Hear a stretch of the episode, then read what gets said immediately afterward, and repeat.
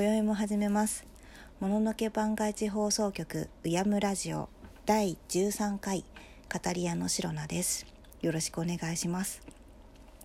今回は前回の続きです。シロナの大雲遭遇恐怖体験を話したいと思います。では早速。私の中学校の修学旅行はスキー研修でした。岐阜の方のスキー場に隣接した宿に泊まりがけでスキーを行いに行くのです。私の住む地域はほとんど雪が降らないのでスキー経験があるものは少なく初心者コースでの振り分けが多かったです。宿は古いけど大きな旅館でクラス別男女別の大部屋で1部屋15人前後で布団を敷き詰めて寝ることになります。部屋についてまずすることは自分の陣地取り。仲のいい子で集まって自分の寝る場所になるであろう空間を確保しにそのそこに荷物を広げます。無事それが終われば次の行動までちょっと時間が空いてふと床の間に掛け軸が飾ってあるのに目が行きました。それは私も含め数人が同時だったように思います。掛け軸は墨だけで描かれた鳥の絵でモノクロの世界観とリアルすぎる目が幼い私たちには少し不気味に映りました。こういうのの裏にお札とか貼ってあったらやばいって聞いた。そう一人が掛け軸をめくるとそこには本当にお札が嫌な空気が流れます。掛け軸をめくった子がきっと一番後悔していたでしょう。しかしその子は場を和ませようとわざと明るい口調で「何これ悪い冗談。見なかった見なかった。何でもないでしょ。大丈夫」と自分に言い聞かせるように掛け軸を戻しました。その時と軽い嫌な音がしました。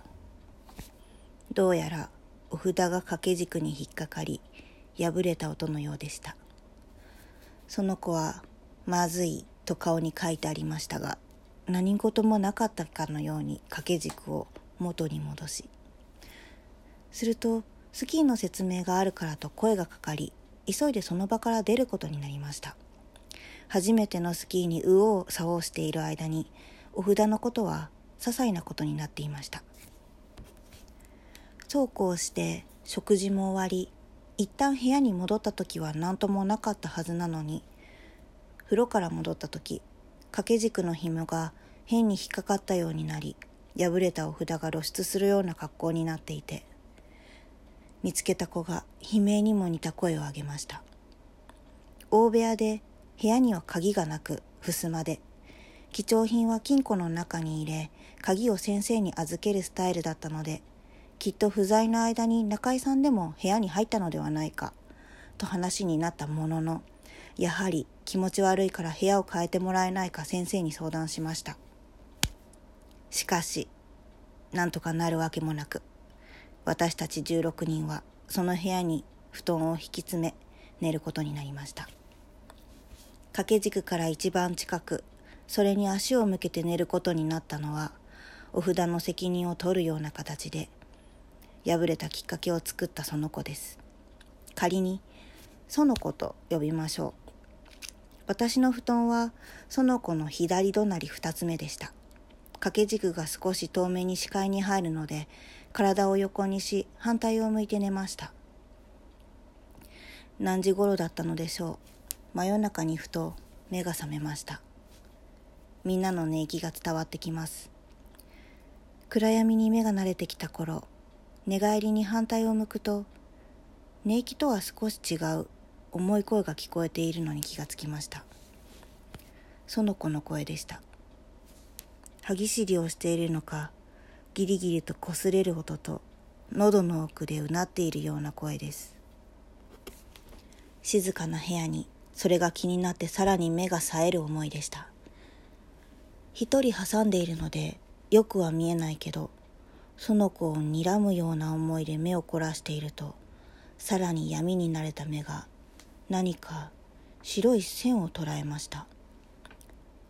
真っ暗な部屋といっても外の街灯の明かりが漏れ入るのかずっと光に反射するような糸が見えたのです。それはふわりと軽く重力に逆らうようにゆらゆらとその子の首元から天井に伸びています。それをゆっくり目で追うと天井に何かいる気配がします。瞬間体がビクッと跳ね上がり同時にこわばりました。反射的に亀がするように布団に顔を突っ込めます。首に力が入って少し震えています。呼吸を整え気づかなかったことにするか迷いました。しかし見間違いだったとほっとしたい。そんな欲求の方が勝りじりじりと布団を下ろし目線を天井にそこにはやはり何かいます。釘付けになった目線が徐々にうっすらと浮かぶ輪郭を捉えていきます。アーモンド型と丸。いびつな雪だるまのように見えそこから折れ曲がった棒が何本も突き刺さったような形。その棒は手人の腕？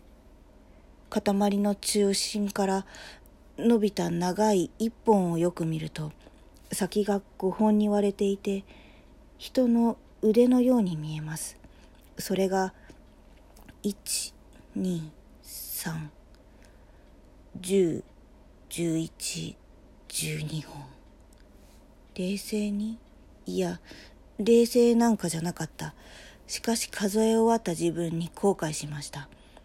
鮮明になった輪郭はまるで大きな雲のよう。私の顔がどんどん歪むのがわかります。何せ私は雲が苦手なので。それも普通の雲ではない。それは大きさからして分かったはずなのに確信を持ってしまった思わず足が動き不自然に布団の擦れる音が立ちます。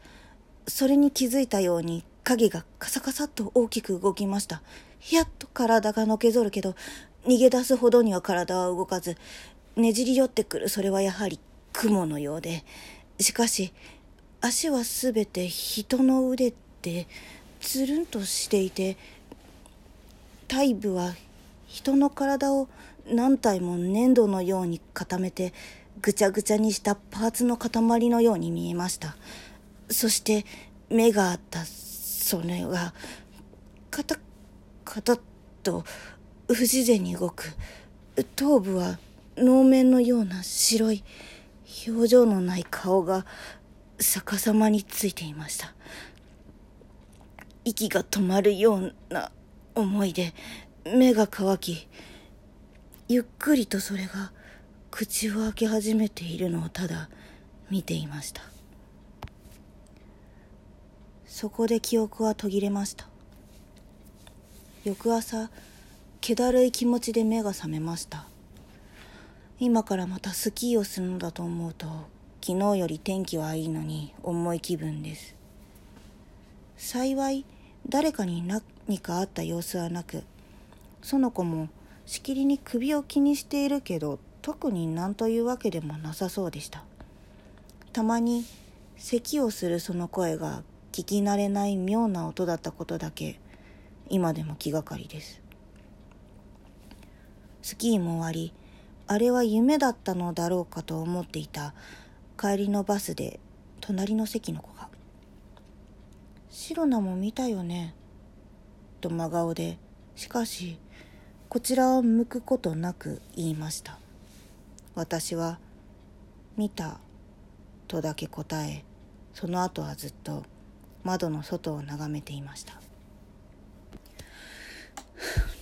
いや、ほんと、誰にも何もなくてよかったです。その修学旅行では、怪我人などもなかったと私は記憶しております。はい。前回と合わせて大雲の知識は深まったでしょうか？歴史が絡んでくる妖怪なので掘り下げるともっと面白いかなと思います。頼光さんはね気になるのでそこを重点的にまたお勉強して紹介できたらなと思っております。詳しい方いらっしゃったらぜひ教えてください。シロナが見たあれもね、何だったのかわからないですが、旅館は古そうでした。うん、シロナは画力がないのでどんなのだったかっていうのを伝えるのが難しいのですがまだ脳裏には焼き付いておりまして暗闇だったんだけどぼわっとなんか白かったんだよね。腕とか顔とか。でももう多分人の髪の毛もうぐちゃぐちゃに丸められた中に混ざってて毛がところどころはみ出たみたいになってて気持ち悪くて。大きさは言った通りぐらいなんだけどこう丸いというか厚みがあって天井からも圧迫感があったよね、うん、思い出してきたらなんか目がシカシカしてきた。この辺にしておきましょう。はい。他にも解説してほしい妖怪も募集しております。よろしくお願いします。あとアプリをダウンロードしていいねハートネギよろしくお願いします。白菜のやる気に直結します。ちょっとお話のところは早口になってしまったかなと思いますが、ご了承いただければ幸いです。では、次回予告。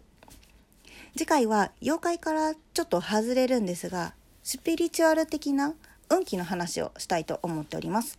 題して、掃除と運気、聞くのは君だ。ろうそく消します。